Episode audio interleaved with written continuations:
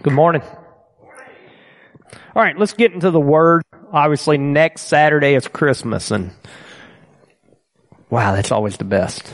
And uh, I love Christmas time. I love studying every year around Christmas time. I like uh, diving back into the nativity, right into the story of Jesus and how he got here. And every year, God always brings somebody different to my mind, like you know, I've, I've studied, I've seen it from every perspective almost, I thought, and, uh, from the wise men, from Mary, from the shepherds, from, from the angels, from, you know, different ones every year. And, uh, this year I'm reading and it hit me a little different. One I never even thought of was Joseph. So today we're going to kind of start out looking at the nativity from Joseph's perspective. And, and if you, if I ask everybody in here and I polled you to tell me everything you know about Joseph, you would all give me the exact same information because the only information we have is in basically two little spots in the Bible about Joseph. There's nowhere past uh, Matthew and Luke do they even mention him again. There's no historical records about him. There's a couple uh, old writings that suggest things about him, but they're not canonized, and most people believe they're they're false. Uh, but so we're going to talk or look at Joseph a little bit, and then this message may not be a typical uh, Christmas message, but it's what the Lord gave me. So we're going to go into Matthew one, and uh, Matthew one verse eighteen. It says, "Now the birth of Jesus Christ took place in this way." When his mother Mary had been betrothed to Joseph, before they came together, she was found to be with child from the Holy Spirit. And her husband Joseph, being a just man and unwilling to put her to shame, resolved to divorce her quickly, or quietly. But as he considered these things, behold, an angel of the Lord appeared to him in a dream, saying, Joseph, son of David, do not fear to take Mary as your wife, for that which is conceived in her is from the Holy Spirit. She will bear a son and you shall call his name Jesus, for he will save his people from their sins. All this took place to fulfill what the Lord had spoken by the prophet, behold, the virgin shall conceive and bear a son, and they shall call his name Emmanuel, which means God with us. When Joseph woke from sleep, as he did as the angel of the Lord commanded him. He took his wife, but knew her not until she had given birth to a son, and he called his name Jesus. Let's pray. Father God, we thank you, Lord, for, for such a story. We thank you that in our sin, Lord, and our lost, Lord, as, as we were people who did not know you, you already had a plan. We thank you that you allowed your son to be born. We thank you that that you loved us so much and you want us to be one with you, that you, you devised a plan to make that happen. Lord, I pray that you would speak to our hearts today, Lord, and you would reveal to us the exact words you have for us. In Jesus' name we pray. Amen. So I, I, am looking at Joseph in here, and like I said, there's not a lot written about him. This is one of the places that's actually got a story about him. But from this, you can do some deductive reasoning to kind of figure out who he may have been a little bit. And when I look at Joseph, one of the things that really stands out to me is whenever he found out his wife was pregnant or his betrothed was pregnant, it said he was contemplating on what to do. Right? He was going to quietly divorce her. He wasn't a man to take a, a quick response or quick reaction kind of thing. He was a man who was trying to do what was right. He was a man who, uh, he had every right to divorce her. He had every right to just jump out and say, how dare you, and overreact and, and denounce her, and there's not a person around who would have judged him for it. In fact, they probably would have said, what a righteous man is he. Right? Because he would have been living by the law. But he didn't. He said, I'm going to quietly do this so don't ruin your life and then we'll we'll figure this out. We'll work this through, right? And and and I believe it's that kind of heart that the Lord was able to use.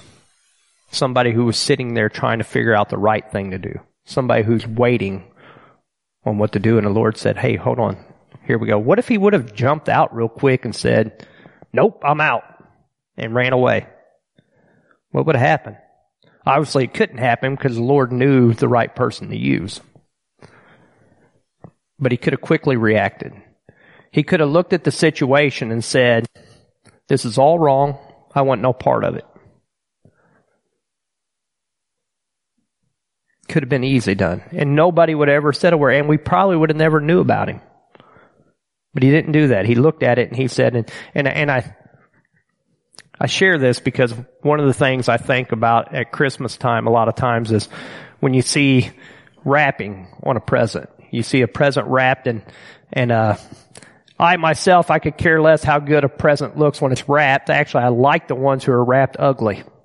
Or like if you see a child wrap a present, you're like, that's my kind of person right there. I like it. That's, that's what I do, right? And it, uh, but some people can't do that.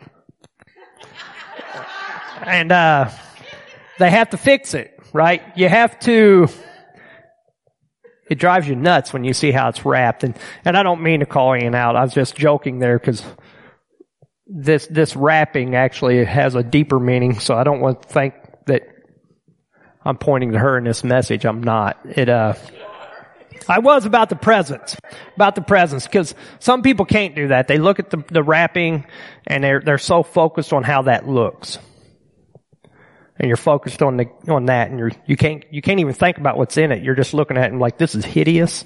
This don't look right. It has to be fixed. And some people get so focused on the wrapping that uh and we all know them we know people who whenever they're unwrapping their presents they got to do it all nice and clean. And they save the paper maybe or or the the box that came in or or, you know, oh, that's a beautiful bowl. Let's save that to next year. We can reuse that. And some people get so focused on the wrapping that that's part of the gift to them, right? It, uh, maybe more so, you know, and whenever a little kid, like whenever you have a toddler, like little bitty, sometimes they don't even care what's in, what the gift is. They care more about the box. They care more about the, the, yeah, oh yeah, they'll play with wrapping paper forever. And you just spend a hundred dollars on a gift and they, they're like, whatever, I don't care right? They don't see the value in the gift, they see the value in the wrapping. Joseph didn't see the value in the wrapping. Right? He didn't get distracted by what it looked like on the outside. He was trying to figure out what the gift was, what was right. He was looking at the value. And whenever the, the angel came to him and said, Hey, this is the son of God, he received it. It became the, the true value. It no longer did, was he worried about the wrapping. Actually, he became part of that wrapping. He became part of the presentation. He was now able to be a part of it. The gift was the Son of God. And I can't, I can't wrap my head around what Joseph would have been thinking in that moment whenever he's told you are going to be the adopted father pretty much of the son of God. You are to raise him as your own. I want you to be a part of this even though it looks wrong. I want you to be a part of it. Now, I think of these things and I think that if we saw a mother who was pregnant out of wedlock, our first reaction would probably be kind of like, how did this happen? Why should I like this? Our, our thoughts not always to try to help. Our, our thoughts not always tried to be a part of that wrapping for that gift, right? We don't always think that way. Sometimes we're trying to point out an issue more than we are being part of the, the solution. And uh, so I look at Joseph and I can deduct that he was a good man in that aspect and that he was one who was not quick to reaction. We know that he is of the lineage of David, so there is a uh, there's like a, a, a line of royalty there. And if you ever studied the lineage of David, there's there was good royalty, bad royalty. There's a lot to that, and there's a there's a long line there. But another thing I can think about with uh, with Joseph, whenever I'm reading these things, is um, he probably was not of high stature. He's probably just your everyday man. He was your everyday carpenter. And the reason why I say that is, is he was able to keep his life kind of hidden.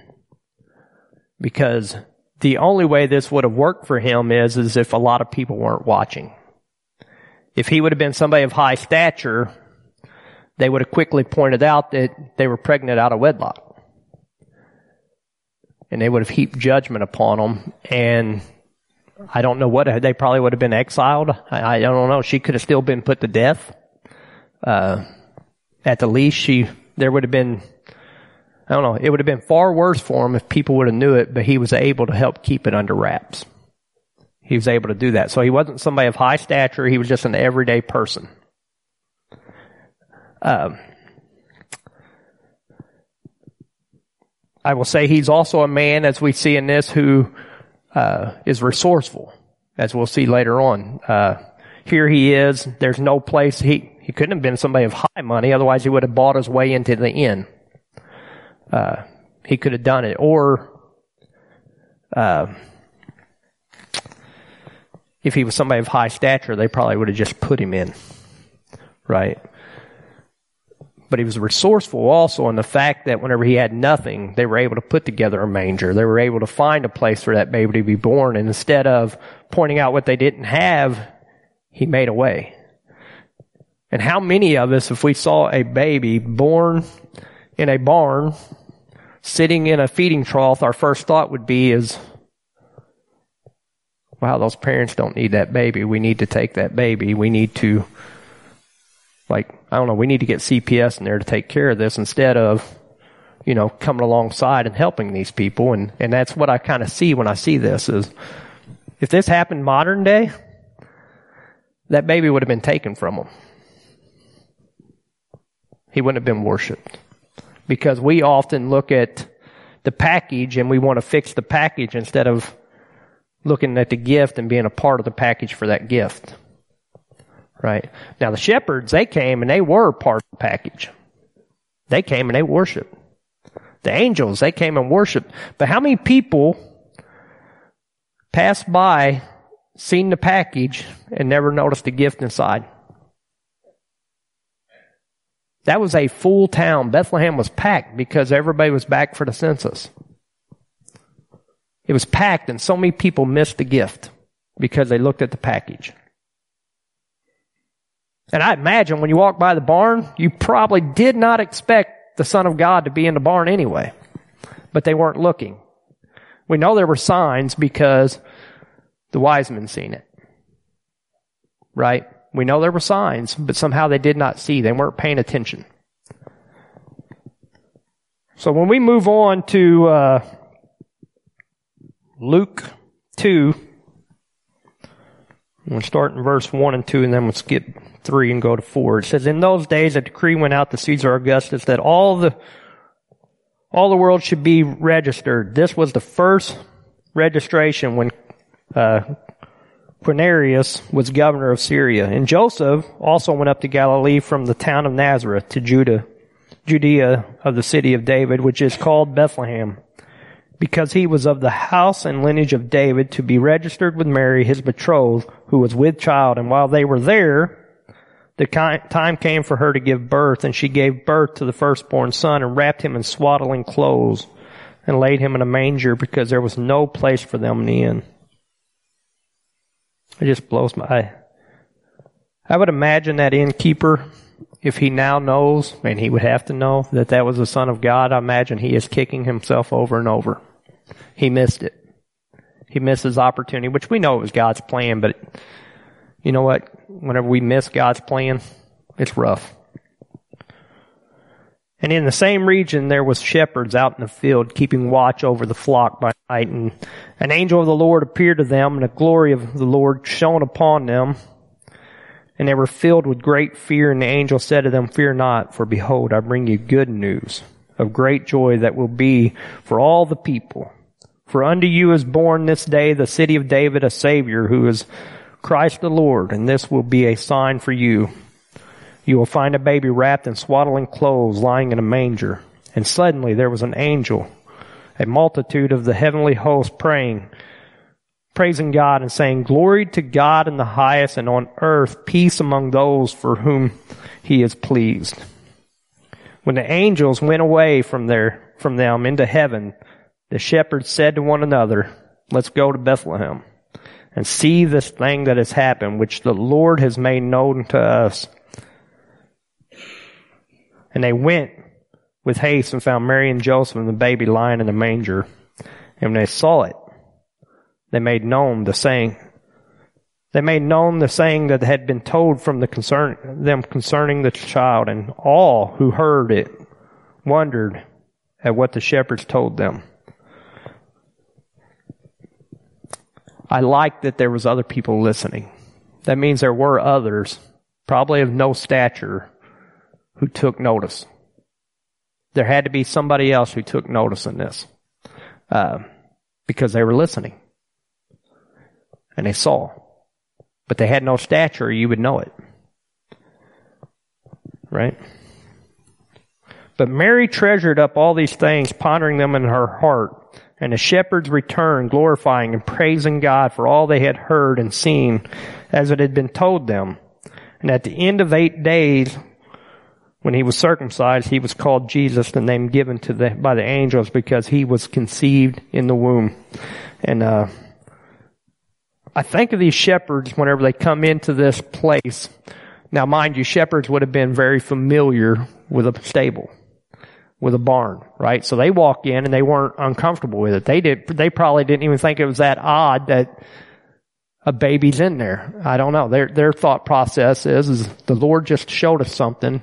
Let's go see it. Mary and Joseph are there with a baby and they're more focused on the gift of that baby than they are the surroundings, right? And, uh, as this message was coming to me, I was wondering what real life, uh, example could I have in that? And, and there's a lot of them that we can we can think of this. But actually, yesterday it came to me, and I didn't think about it actually until this morning.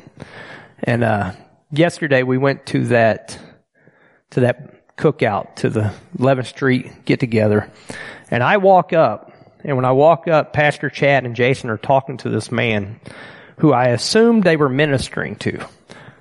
Now I'm telling you, I am looking at a package. I am not looking at a gift when I'm walking up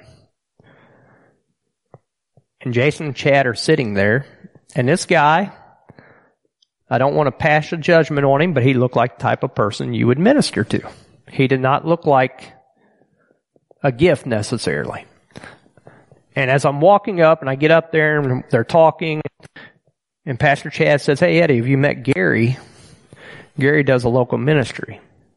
He reaches out to the homeless. He provides backpacks. He provides supplies for the homeless. Is something we'd really enjoy. And then it dawned on me like, wait a minute. He's actually ministering to them. He's teaching them. Right? But when I walked up, it looked the other way. It appeared the other way because first off, I know Pastor Chad and I know Jason. I didn't know this guy and he did not look the part of a minister. Am I right? And it, it, he didn't look the part. And he began speaking. And then finally, you know, I think Chad had walked away. Maybe I don't remember how it worked, but I asked the guy, what kind of stuff do you supply? What do you do? And he starts telling us, you know, we supply, uh, toiletries. We supply, you know, shaving cream, razors, toothpaste, uh, hygiene products. That's what we provide. And he said, you know, sometimes we'll do clothes or, or food, but that's not what we do. And he just keeps going through the things that are of, of importance in this stuff that we would have never dawned on us. We would have probably provided the wrong stuff. And he said, I was, I was, uh, I was homeless before. For 30 years, I haven't been. I've been clean. I've been good. But I understand the needs, right? And then there's kids over playing. And I start getting distracted by the kids because most of you know I like to play. And, uh, and eventually I went over and talked to him a little bit and Jason's still over there, gleaning from this man. The true gift. He's, he's getting this gift this guy has. The guy wasn't a gift, he was actually the package. The gift was within him. And Jason took time to recognize that. And when the guy left, Jason said, you know what? That's something I could really get behind. But if you would have been outside like I was looking over here's Jason, you know, who's always clean, dressed nice, uh, looks professional, and you see who looks like he could still be homeless.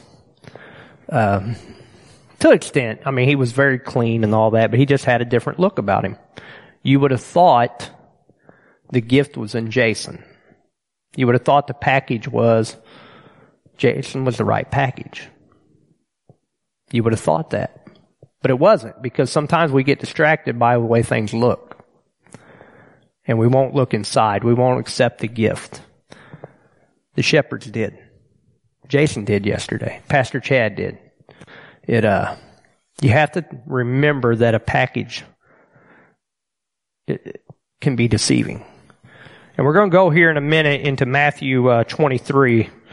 And uh, Matthew 23, uh, actually, I'm going to go a little bit further into, I'm going to actually go to Luke uh, 2, 41 here in a minute. Uh, but we have to remember a, uh, we have to remember not to ever be distracted by the way something looks. If we took and looked at Jesus Christ, we all have an idea of what we like about Jesus. We have an idea of how Jesus looks, um, and how he ministered. But if you truly break down all the teachings of Jesus Christ, we would not want Jesus Christ to be a minister in our churches. He called people names. He fashioned a whip of cords, took the time to premeditate going in and whipping people. We would kick him out of our church. It's like, you're not a minister, man. You can't do that. That is rude. Right? He's a bully. We would give him names. We call him things that he was not. But he had to do it. He was Jesus. Who am I to ever say he was wrong? He was fully God, he was fully man, but he never did anything wrong. And we would not allow him to be a minister in our church today if you read the things he did, the things he said, what he called the leaders of the people. He wouldn't make it. The package would look wrong. Yet he was the true gift.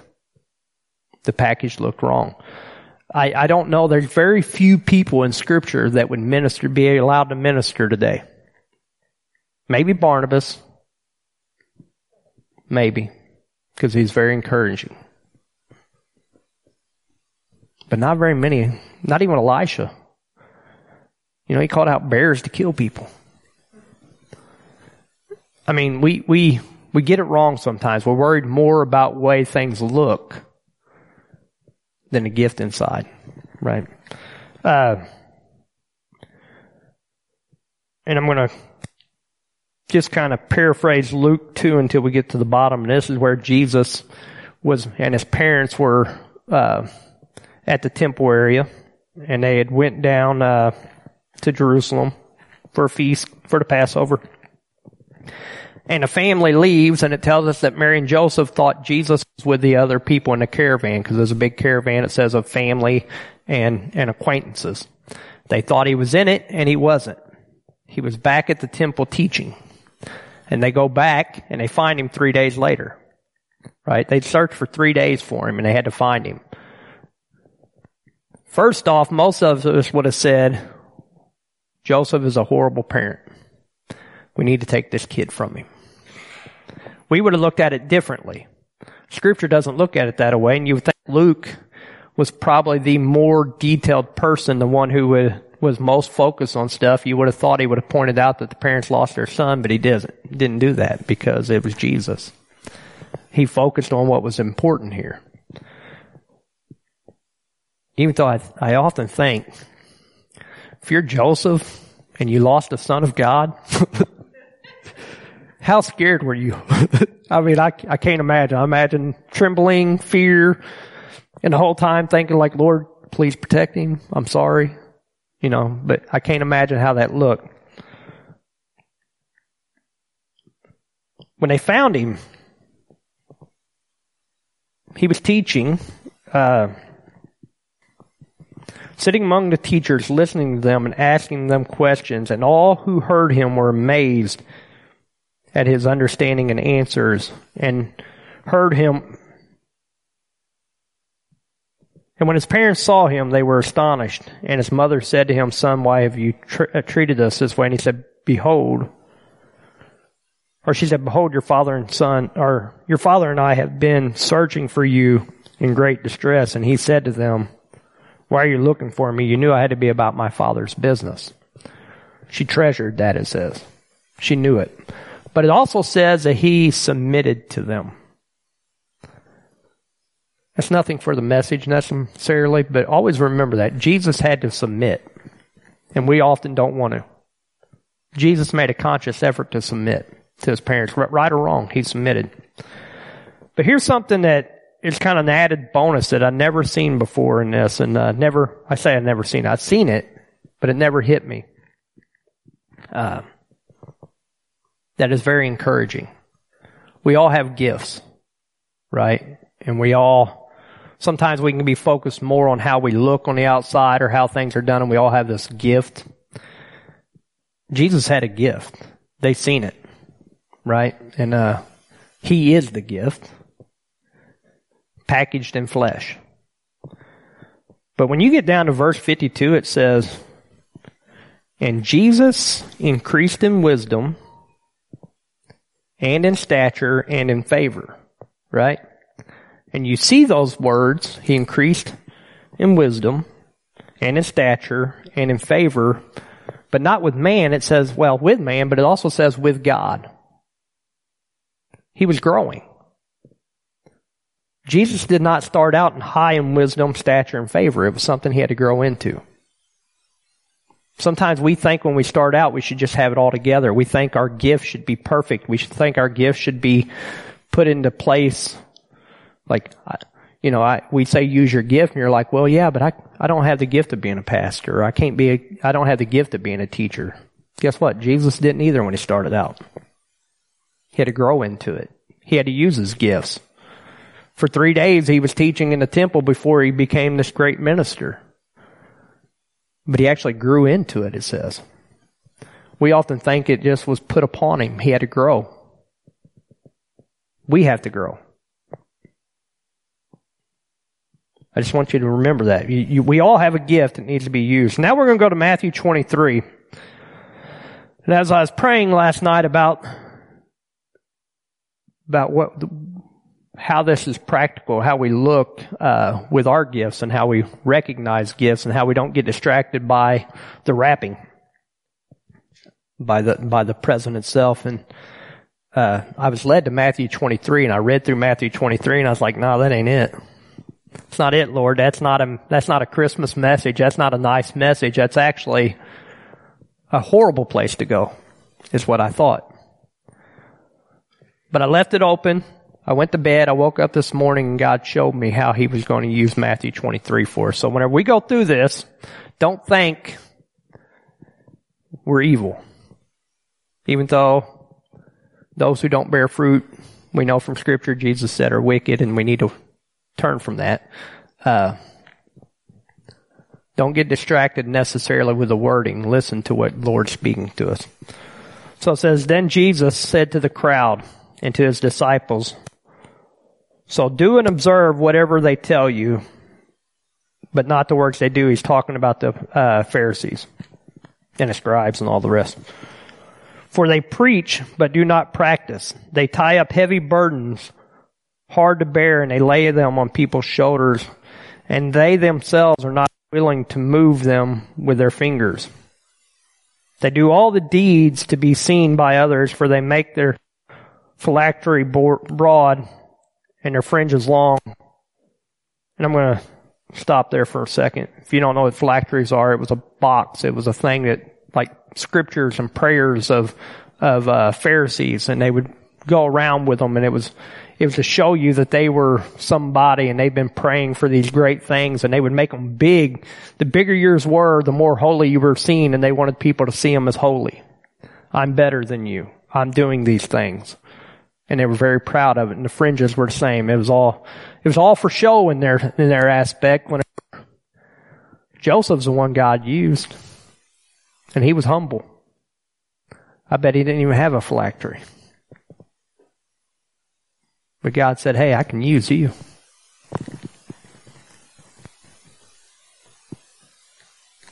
Says, and they love the place of honor at feasts and the best seats in the synagogues and greetings in the marketplace and being called rabbi by others. And you know what's funny? Like, just hit me.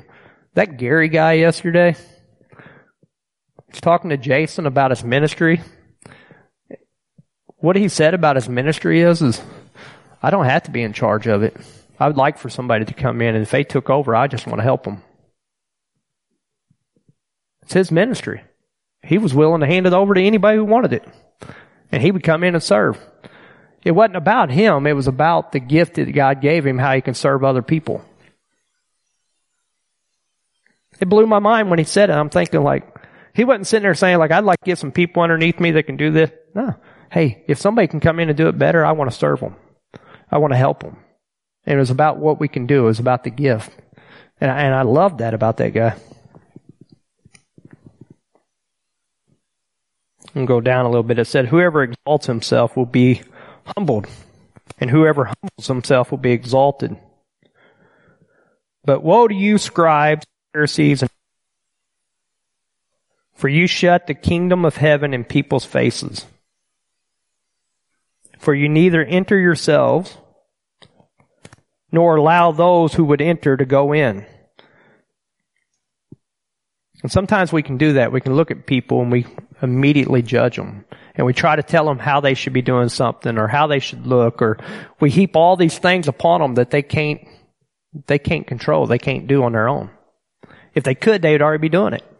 Right? And sometimes we do that because here I am holier than thou because I follow the Lord and you should look like me.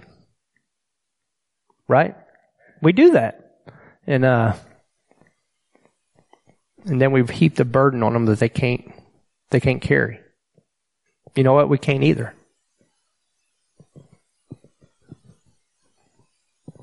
Woe to you, scribes, Pharisees, and hypocrites! For you travel across sea and land to make a single proselyte. And when he becomes a proselyte, you make him as much a child of hell as yourself. Jesus sure didn't hold back. If I came in here and I'm like, Pastor Chad, you're making people, you're sending the hell, people to hell and you're going, and twice as much as they are, you're going to, or twice as much as you, they're going, the people following you are going to be there. You guys would be like, Eddie, you need to get out of here. Which isn't true because I see the fruit of what Pastor Chad's doing, but that's basically what he was doing. He was calling out their leaders and saying, hey, you're sending everybody to hell they're twice as bad as you are. And you're bad. We have to be careful. We have to, uh, we can't be hypocrites. We need to be people who are humbled. We need to be people who are following the Lord. We need to be packages for the real gift. And we have gifts that need to be used. Woe to you blind guides who say if anyone swears by the temple, it is nothing. But if anyone swears by the gold on the temple, he is bound by his oath, you blind fools. For which is greater, the gold or the temple that has made the gold sacred? And you say, if anyone swears by the altar, it is nothing. But if anyone swears by the gift that is on the altar, he is bound by his oath. You blind men, for which is greater, the gift on the altar that makes the gift sacred? So whoever swears by the altar swears by it and everything on it. Whoever swears by the temple swears by it and by him who dwells in it. And whoever swears by heaven swears by the throne of God and by him who sits upon it. And this is a, this is one that can be very different, but some things I want to point out is a gift is only as good as the one that glorifies. Okay? We have gifts in us. We've all been given a gift. Some people have a gift even just to make money. Some people have a gift to serve others. Some have a gift to love people. I love watching Kevin. Every time I talk to Kevin, him and I are just talking about ministry. All he says is, I just want to love people and hug them. Right? And it, sometimes he gets like to the point that you just see him ready to hug everybody around. It's a gift he has, right? It's a, it's a gift and, uh, he wants to share it for the glory of God. And whatever our gift is, if we are not glorifying God with it, it's not sacred. It's actually being used wrong. If you're making money and it's not to the glory of God, we need to look at that. If, if we're, if we're drawing people near to us, but it, not into the kingdom of God, we need to figure out what's wrong. There's a problem with our gift. Not a sacred gift at that point. It's being used wrong. It's actually an evil gift is what Christ tells us in scripture whenever he's talking about the parable of the talents. If we're not using it to expand, then it's wicked. Right? We have to make sure our gifts are being sacred. The other thing is, is he talks about the temple. And, uh, we have so many people who always want to tear down the church and they want to talk about how there's problems with the church, but if a church is glorifying God, we don't tear that down. We become a part of it. Right? It, uh, sometimes people are like, yeah, but the church is so distracted. The church isn't glorifying God. If a church is glorifying God and we are God's people, it should never be attacked. Because it is a gift inside of there. There's something good inside of that. We need to look at the gifts inside of the church. Jesus is very open about what is wrong with all these people and what's even wrong about us if we look at these right. What are you scribes, Pharisee, hypocrites, for you tithe mint, dill, and cumin, cumin, and have neglected the weightier matters of the law, mercy and faithfulness. These you ought to have done without neglecting the others. You build blind guide straining out a gnat and swallowing a camel. There's a lot of people who give. They can give finances. They can. They can give. Uh, well, you hear it all the time. A lot of people like to throw resources at something, and then say, "I did my part." And resources are necessary. Because he says it. He says, yeah, you should do that and give out mercy. Give out justice. Give out righteousness. And we should be using all that God gave us, not just throwing something at, you know, we can give all the money in the world and then say, why are our leaders not doing something? Well, why are you not? You're like, I did. I gave money. Yep, you did, but you didn't do anything else. We were given a gift to use. And some people will use one and not the other. Some will give out mercy and everything else and they won't give their resources. But he's saying do both. I gave it to you, now use it. Right?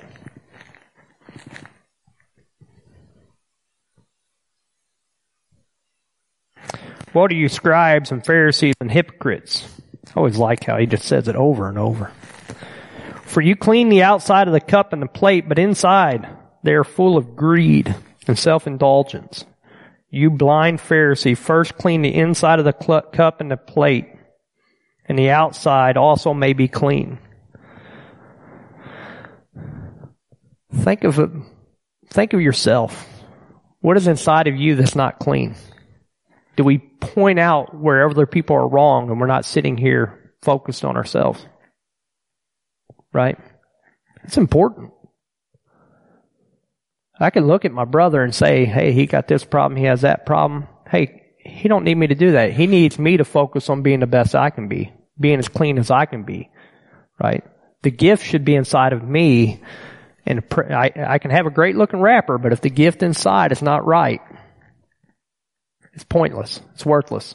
The value's in the gift, not in the wrapping. What are you, scribes and Pharisees and hypocrites? For you are like whitewashed tombs, which outwardly appear beautiful, but within are full of dead people's bones and all uncleanness. So you also outwardly appear righteous to others, but within are full of hypocrisy and lawlessness. That's scary. That is a scary thought. That people can think we look right and people can think we are holy and people can think that we are, we are following the Lord, but inside God, Jesus saying you're dead. I can't use you. The gift's not there. You look good, but you're not there. I'd much rather somebody come up to me and say like, man, your wrapping's all messed up. You don't look right. And the Lord says, you're the one I'm using. Your heart's right. I can use that. David got used because his heart was after the Lord, not because he looked apart. And really, if you look, and I don't even know if I have it in here, I probably don't, but if you look at 1 Samuel, whenever uh, the Lord talked to Samuel, he said, I don't look at the outward appearance, I look at what's on the inside. You look at the outside appearance. He said, I don't. And we have to stop looking at the outside appearance so much. Things don't always look good. Doesn't mean they're not good.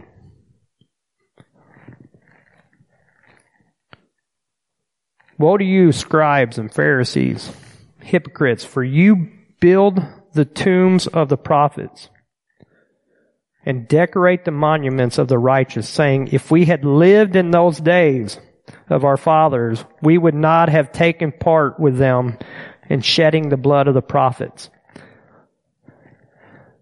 How many times have you ever read scripture and you're like, how do they keep doing this? They should have knew. I will tell you, if I would have been in these times, I would have been the worst of the worst. If I would have been there during the uh, the times of Moses and the Egyptians were out there complaining, I would have been complaining with them. Right? Whenever they were stoning, or well, shouting to have Jesus killed, I probably would have been there. I probably would have been there at the time. It's easy when you're removed from that to look back and say, oh yeah, that's wrong. But in that moment, I would have looked at it and I would have thought like, this can't be a God. This can't be our Savior. He rode in on a donkey. He's now taken captive. Sure, he did a lot of good stuff, but just didn't look right. And sometimes we can look at other people and say, hey, they just don't look right. I wouldn't do it that way. Any, anybody who's ever been in leadership, not just in church, but at a business, can tell you that those under them can always tell them the best way to do everything because it's not their responsibility. But whenever you're put in a place of responsibility, immediately you're like, oh, I can't do it that way. Immediately, the, the way you make uh, decisions has changed. But it's easy to look at other people and say, why would they do that? Instead of sitting down and say, why would you do that? Explain it to me, right? I got that opportunity yesterday with Gary to say, hey, how does that look? What does that look like? And he could explain it to me. And what he does, because if you tell me to go minister to homeless people, I'm going to try to find them a place to live. I'm going to try to do all this other stuff. And he's like, nope, it's not even the way you do it. And I would have been wrong and he would have been right. But from the outside looking in, I would have thought I knew what I was doing.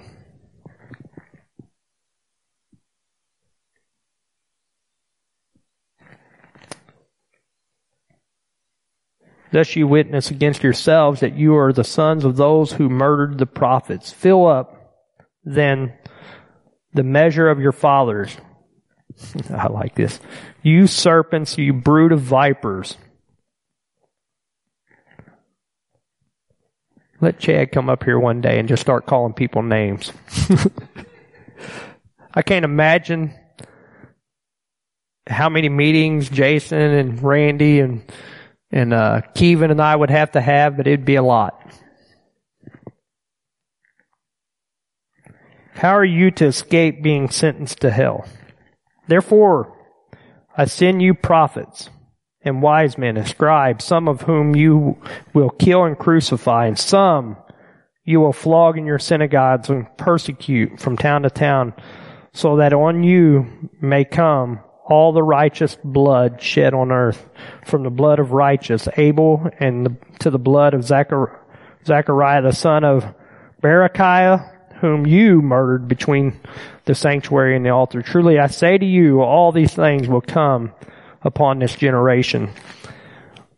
And sometimes we can look, we can look at people and we can tear them down. We can look at the package and think they have nothing good to offer. All the prophets who got killed probably didn't look right. Most of them didn't. Look at John the Baptist. If we saw John the Baptist, we'd say, what a weirdo. What, what do they call him in, in The Chosen? Creepy John, isn't that what it is? Creepy John? That'd be what we'd call him. Like, that guy, guy's weird. How many people have you seen around churches that are trying to do a good work and you look at them, you're like, wow, that guy's weird. We judge them by the packaging. We look at the wrapping and we want to fix the wrapping instead of looking at the gift inside and becoming part of that gift, becoming part of that package. Joseph could have quickly turned from, from what he did and nobody would have judged him. He could have said the package isn't right. And he would have missed out on probably the greatest blessing of his life. I know of the greatest blessing of his life. Could you imagine getting to raise the Son of God? Could you imagine being part of sharing the gospel because we stop looking at packages and we start being part of the package for the gift? The value's in the gift. The value is not in the packaging. The value is not in how we look. The Pharisees looked every bit the part, yet they had no good gifts. They had nothing to offer except a package that looked good. We're going into Christmas next week and there's gonna be a lot of gifts under that tree. Won't be good gifts probably, probably won't be the same, but hopefully it makes us remember what the true gift is. And how we use our gifts. We were given a gift. We need to focus less on how the package on the outside looks and how we're using the gift inside to glorify the one who gave us the gift. Gift's only as good as the one who gave it. And how it glorifies him. That's all I have. I'm going to close in prayer, and I don't know if Tracy wants to play or not. I, would assume she does, but uh, a lot of us will be heading over to Evansville, and this would be a good time to use our gifts also. So. Father God, I thank you, Lord. I thank you for your gift. I thank you that even when the package didn't look right, Lord, the gift was still valuable, Lord. I pray, God, as we go, we go through the day, Lord, we go through the, through our lives, Lord, that we would not be so focused on outward appearances. We would not be focused on how things look, Lord, but we'd be focused more on the gift. We'd be focused more on sharing your gifts, on, on lifting up your gifts, on glorifying you with the gifts, Lord. And we'd be focused more on you being the true gift, Jesus. Help our hearts, Lord. Help us be focused more on what you're doing, Lord. You said we will recognize them by your gifts, Lord, and let us, or by your fruits, Lord. So I pray we'd always keep, keep an eye out for that, God. The Pharisees had bad gifts. We don't want that, Lord. We want good gifts. We want to be with those who have good fruit. Change our hearts, Lord. Search us.